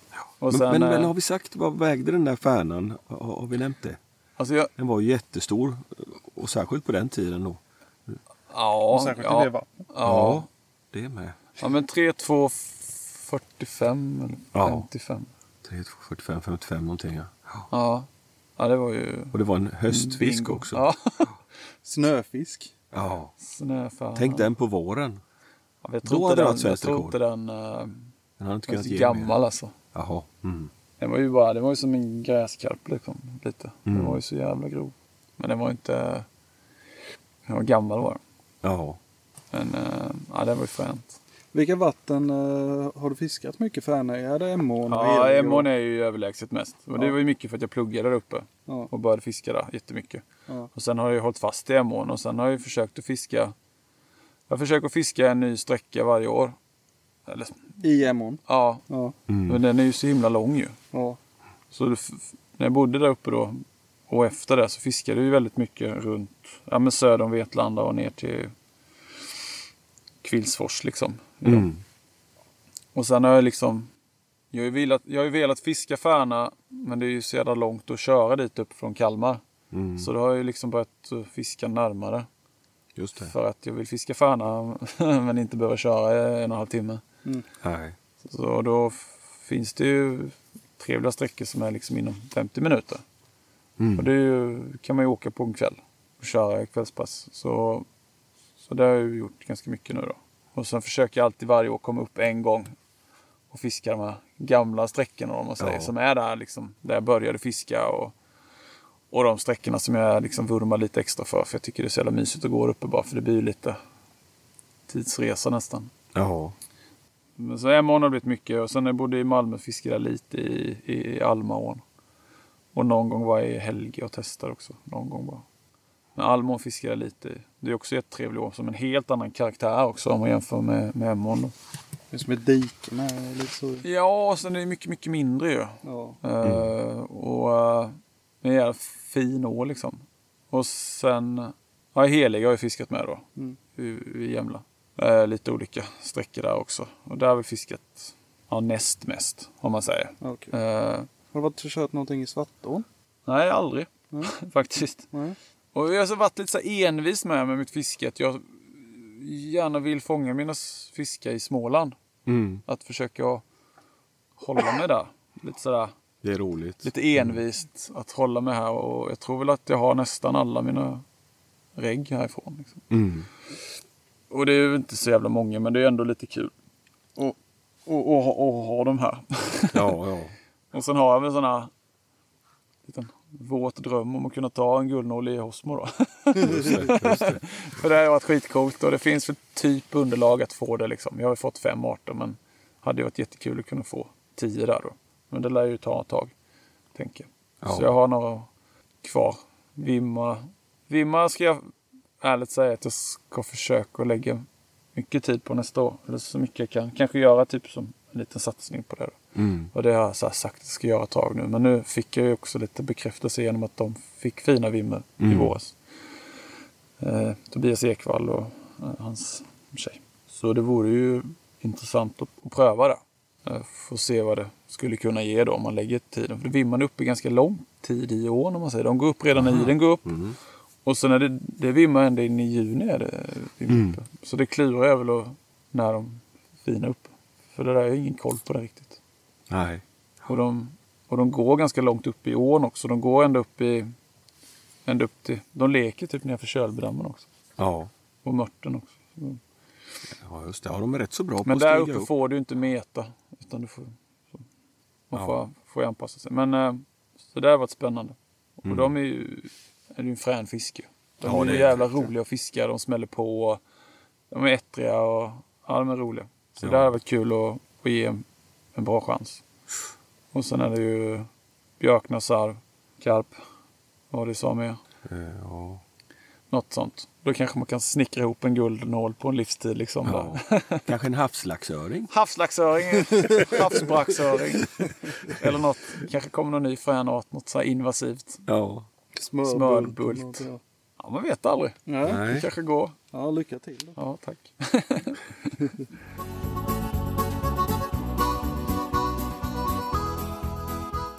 Men typ som skräbe, där har du ju kört en del väl? Ja, Eller? Jo, det har jag. Men jag kom ju lite i... Lite sent. Ja, det var ju... Nej, det var det ju inte. Det var ju väldigt bra när vi var där. De första kanske tre, fyra åren. eller något. Jag var, vi var ju nästan tio år i rad. Ja. Åkte ner och körde tre dagar. Och så Premiären då? Nej, man försökte ju få en eh, biljett. Eller ett kort ja, det liksom. var inte lätt att få tag i Nej, så och så var det så här, vi tyckte väl liksom inte att de första, då när det var från och med första december eller vad det var. Att det var, det var inte svinbra liksom första veckan. Mm. Tyckte inte vi. Vi fick för oss det. Så vi försökte alltid vara så här andra helgen typ. Mm. Och sen fick man ju utifrån bästa förutsättningar ringa till sig ett kort liksom. Det var ju ett jävla här ju. Ja, det var det. Men det var ju ändå... men Det var ju skitkul och vi åkte ju ner. Vi var ju ofta ganska många som åkte ner. Alltså så många som gick liksom fem, fem, sex pers kanske. Så bodde vi på det här vandrarhemmet i Ynde där. Och så liksom fiska hela dagen. Dricka öl på kvällen. Somna som... Ja. Och sitta och ljuga liksom. Det var jättekul. Alltså det var... Och sen var det väl någon som petade upp någon schysst sik liksom då och då. Det kommer någon tre kilos och Mm. ja, men reggfisk liksom. Det, det fick vi ju så. Eh, men det var ju kul att fiska där. Och sen sprang man på lite andra tokstollar liksom. ja. Slit. Ingen nämnd, ingen glömd. Men det var ju ytterligare ett sånt ställe där man träffade väldigt mycket duktiga fiskare liksom. Ja men Filip Rubin var ju fan där varenda jävla dag. Han är ju för jävla god. Han var ju där jämt. Och, Ja. och Max eh, Roth. Ja, Brennis. Ja. Alltså duktiga killar liksom som man liksom fick stå och fiska bredvid och, och prata med. Och, Ja, fram i mörkret sen efter fisket så stod Ja. man alltid bakom toaletterna där och, Ja, och det, babblade. det, där fick vi aldrig vara med. Nej, men, eh, men det var ju en del som sov där ju. Men vi var ju aldrig... Ja, ja det vet fan. Jo då. Usch vad äckligt. Men det var ju ändå, vi, vi åkte ju alltid tillbaka för vi bodde ju på vandrarhemmet så vi var ju där liksom. Ja. Och lagade käk och sådär och hade det trevligt. Eh, Så det var ju som tre dagars liksom. Mm. Slitsamma dagar. Det är fan jobbigt att stå och trotta en hel dag. Ja sen. jävlar, det är ett Ja. tag på krafterna alltså. Och det är kallt ute och Ja, händerna. och Och, sågspån i nacken och ja. maggot överallt. Men det var ju... Det hade ju jävla sin charm alltså. Mm. Saknar verkligen det. Ja. Och det var också en av de här... Man hade ju liksom sitt år lite. Vissa arter var ju liksom inrutat om man säger. Och skräbe kom ju alltid sist. Ja. För mig i alla fall. Jag var ju inte så mycket på laken och sånt. Nej. Vissa var ju hårda och körde lake där in i det sista. Mm. För tävlingens skull och sånt. Innan, innan jul och nyår då. Ja, just det. Det är ju en jävla böjelse. Ja, det är det. Fiska lake. Men där tyckte jag jag kom in för sent i det. Och, Mm. Ja, det var vad det var. Jag hade gärna... Det, det missade jag helt i sundet. Om Ja. man säger. Men, men sikfisket i Skräbe, det saknar jag jättemycket. Jag hoppas verkligen att det skulle kunna komma Det igång varit igen. roligt. Jag var nere för kanske tre, fyra år sedan någonting fiskade. Men nu är det stängt va, helt, fisket? Jag har ingen aning. Jag har hört också det. Ja, det inte är något alls. Men, men nu så här måste det vara preskriberat så. Men eh, det där med att boka fiskekort, där måste de ha fuskat som satan. Det var alltid samma folk som fick stå där i ettan. Jämt Max Roth och Filip Rubin och de här. De måste ju ha haft något eh, specialnummer att ringa in på. Jag vet en gång, eh, ett år, nu ska jag jävla ha kort i ettan tänkte jag. Ja. Någon gång ska jag få ett kort i ettan. Ja. Eh, och då eh, satte jag hela min line på monteringen som jag jobbade. De ville, ja vi hjälper dig sa de. Så alla eh, drog på och ringde och ringde och ringde det här numret. Det var bara upptaget och jag bara gick och tryckte om, tryckte om, tryckte om. Till slut var det någon som kom fram då. Jag högg telefonen där eh, utav den här eh, killen och, och. Så, Ja, då, ah, tyvärr, det finns bara kvar i zon 2. Ja. Ja, nej, det var ju, det var ju skräbetombolan liksom. För Ja. de flesta. Ja. Som ringde sig blåa liksom. Och, men vi fick nästan alltid kort. Och zon 2 var ju, den var ju inte värdelös liksom. Nej, nej, det finns Det ju var, sina det var bra. Men det är klart, man ville ju, man ville ju vara där uppe liksom. Där Ja. var det ändå oftast bra samling med fisk och de stod ju där liksom. Ja, Men ibland kunde det vara jävligt dåligt där och det var bättre som, som två. det Men hände ju, men det var sällan. Ja, nej. Och sen var det väl lite fränt att få fiska i zon 1 med. Liksom. Ja. Jag tog min största sik i zon 2 faktiskt. Jag hade bara kort i tvåan då. Jag fick ju bara det. Men eh, jag tog den nog i ettan tror jag. För jag stod precis på kanten. Stå Och på parkeringen och trotta ner eller? Nej, Det kom ju klassiker. Så plötsligt kom det ett jävla flöte liksom Ja. i zon 2. Och bara, "Ah, vad är det?" Och så skrek jag lite så här. och- Nej, jag smög faktiskt upp bakom ett träd, hängde mig lite med armen i ett träd och så kastade det där matchmetet över på andra sidan, upp i zon 1 lite så. Och trottade ner så det på andra Var det sidan. nere över de här stenarna där eller? Det var Nej, två så stenar där. nej, någonstans. tro- nej, så högt upp var jag inte. Okej. Men det var precis på gränsen. Det var ingen plats där riktigt på tvåan att stå på egentligen. Utan jag, jag hängde i ett träd med ena armen. Ja, charmigt. Men jag har ju, det är jävla kul för jag har ju, nu var jag ändå nere där rätt mycket. Jag tror jag fick någon, någon tre kilos. Ja. Men jag är fortfarande, mitt PB är fortfarande från sundet. Ja, ja. Jag fick ju en sån djurisk sik. Jag tyckte ju, ja det var ju, det var ju jättestor sik. Så kustsik. Ja, hur står den? Ja, men det var också så här 3 och 2 någonting. Ja, jädrar ja. Det är ju ett enormt sik Ja, ju. jag har aldrig fått, jag har fiskat sjukt mycket i Ja, jag sundet. vet. har aldrig fått jag en vet. trea. Det är ju orättvist är det. Mm, och grejen var, är vi skulle inte ens fiska sik den dagen. Nej. Eller, vi hade som en backup-plan för vi skulle ju fiska i det egentligen. Ja. Och dagen innan hade vi varit, dagen innan hade vi varit i Saltö och fiskat. Jag och Dan. Och Då fick han en fin sik där nere på typ 2,8 eller någonting. Och det blåste och det var snokallt. Typ Mm. så här februari, mars någon gång. Början av mars var det nog. Och vi gick runt i Flytåvall där nere i Sa- Saltö hamn där. Du Mm. vet vilket jävla ställe. Så ocharmigt det bara kan bli ju. Men då fick han ju en fin 2,8. Och sen dagen efter så bara, det var säkert så här lördag, söndag eller någonting. Mm. Bara, "Nej, men vi ska åka upp och se om iden uppe liksom. Och så åkte vi upp och så var det väl ingen id uppe. Så bara, "Ja, men fan då hade vi grejer med. Ja men då åker vi och fiskar sik. Så åkte vi ut till, till Enerevet. nej, Lindö. Lindö. Ja. Och då när vi kom dit så mötte vi Ronny Göransson och någon annan kille. Kommer inte ihåg vem det var. Kanske var Kurt-Lennart Palmqvist kanske. Gammal, också en sån gammal Nybro-legend. Ja. Och då hade de fiskat klart. Då hade de en båt där. Så bara, ja, men eh, ni kan låna båten om ni vill så kan ni åka ut över på en av öarna och sätta där. Då sitter man lite bättre. Man nådde Mm. lite djupare vatten där. Så då gjorde vi det. Och så satt vi oss där. Och då satt vi som i solen där. Och det var så jävla varmt. Så vi Ja. satt ju i kallingarna liksom. Och jävlar. Och dagen innan i Saltö höll vi på att förfrysa pungen. Kontrasten. Ja, det var sjukt var det. Och så helt plötsligt så fick, så nappade det då.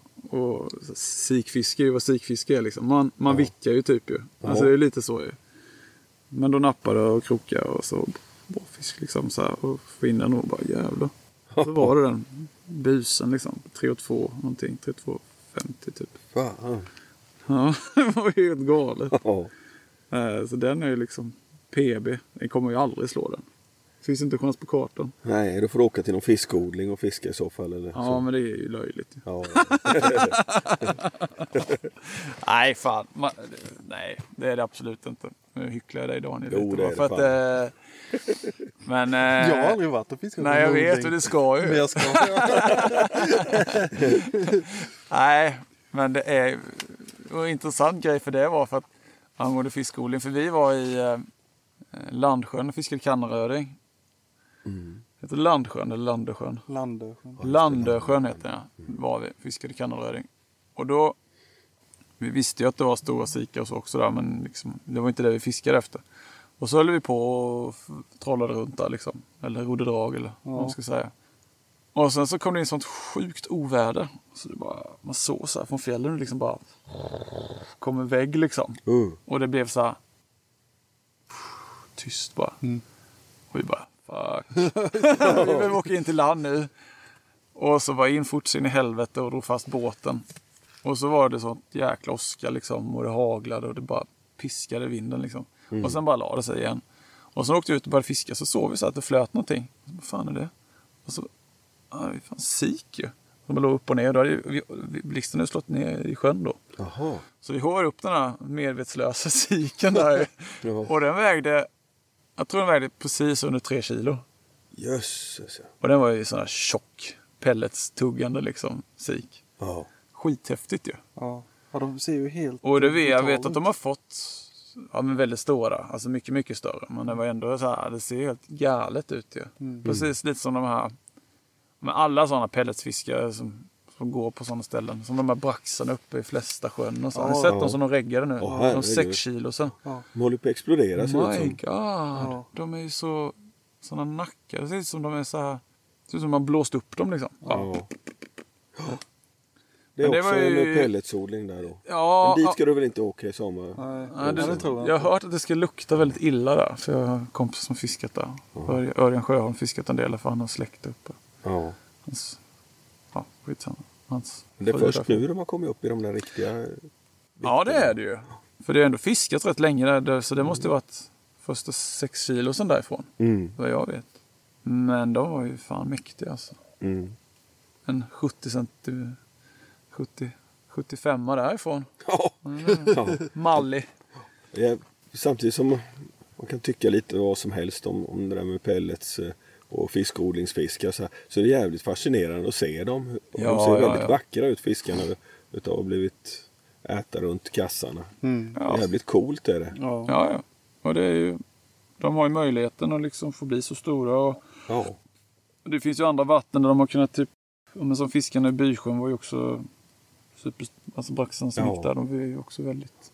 All specimenfisk egentligen är ju påverkade på något sätt utav någonting onaturligt. Ja, I alla fall eh, när det gäller vitfiskar och så. Sen kanske visst eh, Nej. eh, harrar i Norrland och sånt är väl inte påverkade utan ja de är påverkade av att det inte var fiskade efter kanske. Och, ja men de har det ju bra ju. ja det har de. Alltså sen om det är pellets eller om det är massa mm. gössiga sikar eller om Ja, det är... något varmvattenutsläpp Ja, ja någonstans, något är det eller, liksom. Mm. eller att det mäskas tokhårt ja, och, och så växer fisken för den skull. ja, Eller så är de så få. De kan inte reproducera sig. ja, exakt. Mm. Jag ska inte raljera för hårt om, om pelletsfiske. Palles, var det jag ville säga. Palles eh, specimenskola.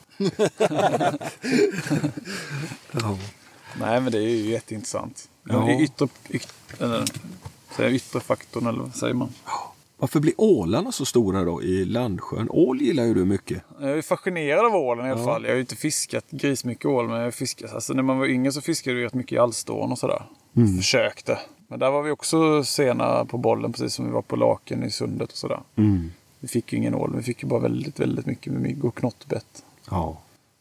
Det är horribla marker att röra sig. Ja, det är Alla som faktiskt. fiskar ål eller har fiskat ål vet ju att Ja. det är hemskt. Ja, en det är det. märklig hobby är det.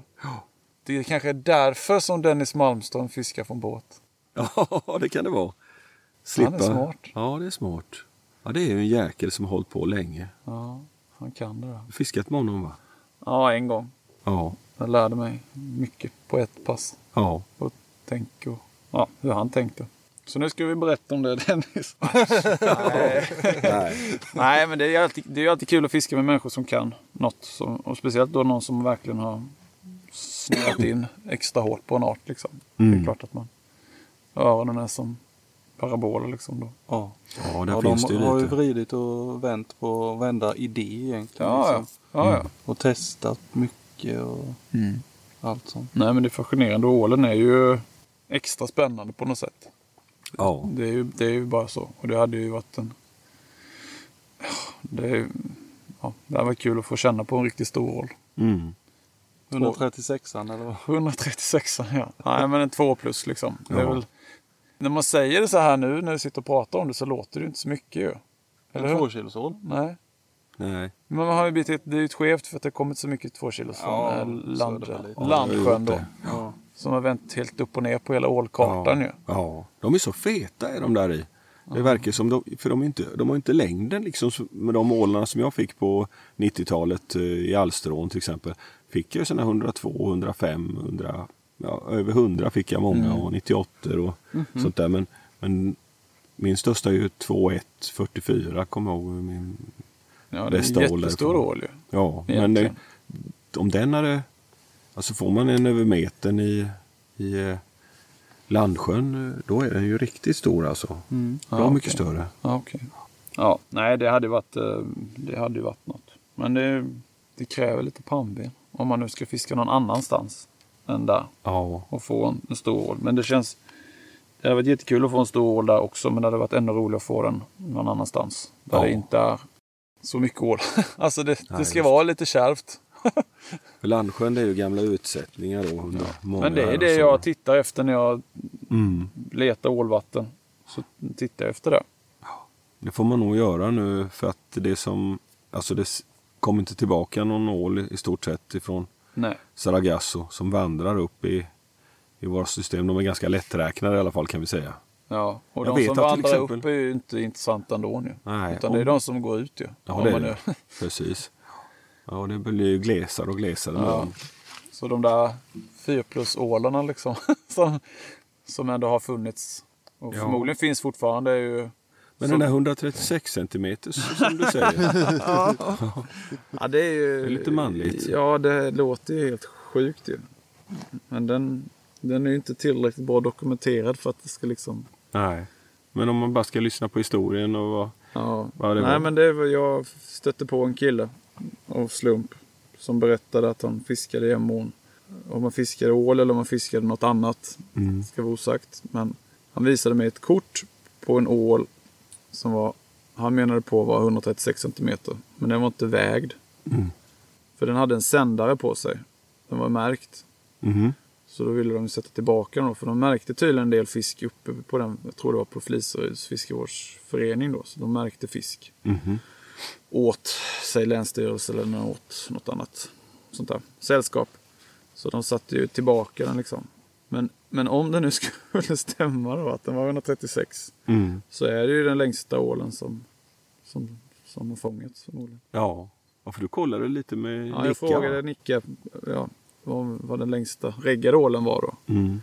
Sen är det klart att det fångas jättemycket ål som, som aldrig har reggats eller som har fiskats upp på andra premisser. Liksom. Mm. Men, men sportfiskat och fångat på spö och, och krok liksom, så är den ju i särklass. Liksom. Ja. Det hade ju varit... Men du såg bilder på den också? Ja, jag har ju sett en bild men det är ju inte hela fisken utan det är bara man ser han håller i fisken och man ser den här sändaren då. Mm. Så det, den är ju inte riktigt så väl dokumenterad som man hade kanske kunnat önska. Nej, nej. Så det blir ju lite myt. Ja, men det äggar ändå Ja, det gör nyfikenheten. det. ju. att fiska ål i Emån är ju... Ja, det är nog svårt nu för tiden. Det. Ja, Mycket det. mal. Och längre upp i systemet är det ju det är så långt upp så det, där det inte är någon mal och då är det ju Mm. då är det så långt upp så att det är glest. Så Ja. Andra orsaker. Jag, jag, jag är inte riktigt säker, men jag tror att det var i Karlshammar i Emån och att förra året att det steg upp en ål som de kunde se. Som, Ja, det är ju en jävla succé ju. ja, Ja, men den ska vi fan fiska på. den ska vi fiska på. Att fiska ål på det viset känns ju inte sunt längre. Långt Nej. upp i, i våra ostkuståar liksom som Alstorn och Emån som, som, var, som var intressanta innan. Liksom. Ja. Det känns inte liksom det känns inte som att det liksom är lönt. Ja, det är jättesvårt. Om man istället då kan hitta ett vatten där det har satts ål. Som typ i Åsnen-systemet exempelvis där det sätts mycket ål och de ska ju ta vägen någonstans. Som typ nere i Mörrumsån och eh, där är ju borde vara ett väldigt tillförlitligt ställe om man ja, typ de första vandringshindren efter Åsnen. Mm. Där hade jag gärna satt mig. Ja. Spontant om man nu tipsar någon om man kan kanske kunna få en fin ål liksom. Ja. För dem. Där finns det jättefina platser. Eh, runt Ryd och neråt där. Mm. Spännande. Har du hört om fler stora ålar? Ja, det är ju... Det var ju någon som jag sprang på på det här fina gamla fiskesnackforumet. Mm. Där det var någon bild på någon ål som hade fångats i något sånt där fast redskap eller vad man ska kalla det. Ja. Ryscha eller något. Då hade de, det var en bild på två ålar. Den ena skulle vägt 4 och 2 och den andra skulle vägt typ 2 kilo. Ja. Och den var ju, den var ju enorm. ja, det var den. Ja. Så det stämde nog. Mm, jag såg bilden Ja. du visade mig igår. Ja, det är ju fan Den två kilosen, den, den som var låg bredvid två kilosen såg ju fruktansvärt mycket större ut. Ja, ja. ja, det var det Ros visade tror jag. Ja, ah, det var det ja. Men Just den var ju också enorm ju. Ja. Eh, Men det är ju ändå, så de finns ju. Mm. Stackarna. Ja. Ja, det hade... Man klarar att få upp en sån stor ål en sån gång. Fyra kilos. Nej, fy fasen vad det måste vara Styrt. kämpigt alltså. Mm. Ja, jag har hört om en fyra kilo som ska ha fångats i en eh, ålkista då i Nötån. En eh, å som Jaha. rinner ut i en. ja, ja. ja. För där har du, i det systemet sätts det ål fortfarande. I Nötåns eller? Ja, men uppe i Salen eller vad den heter. Jaha, okej. Var kan man hitta alla de här protokollen? Ja, det var... den vill du mörka. Nej, det är väl öppna dokument. Ja. Länsstyrelsen sitter på det så de kan ju fråga om utsättningar av gräskarp och Ja, karp och ål och allt som de sätter liksom. Ja. Lax. Ja, precis. Sånt. Det kommer jag ihåg jag fick av gamla fiskerikonsulenten här. Mm, det, Frågade om gräskarp och karp eh, när jag var eh, lite yngre. Eh, Och då fick jag ett jädra... Mycket på Öland var det, mycket gräskarpsutsättningar där. Ja, ja men det är det Så ju. häftigt. Och, De har bekräftats efterhand så här, fångats mycket ja, ja, gud stor ja. gräskarp. Det sätter de i bevattningsdammar och sånt. Ja, Nej, men det är ju det är kul att kunna få fatt på dokument och information. Och, så det är öppet och mm. Ja, vi får se hur det blir med de jävla ålarna. Ja, Om man lyckas pilla upp någon fin någon gång. Ja. kul. Oj. Nej, jag tycker vi glädjer oss med en kopp kaffe nu. Ja, vi gör När det. Karpan inte kan roa oss någonting. Så. Nej, de var... Men du Mattias Ja. Nenback, stort tack. Tack själv. Väldigt trevligt att ha dig här. Tack själv. Topp. Ha det gott. Ha det gött. Hej. Hej.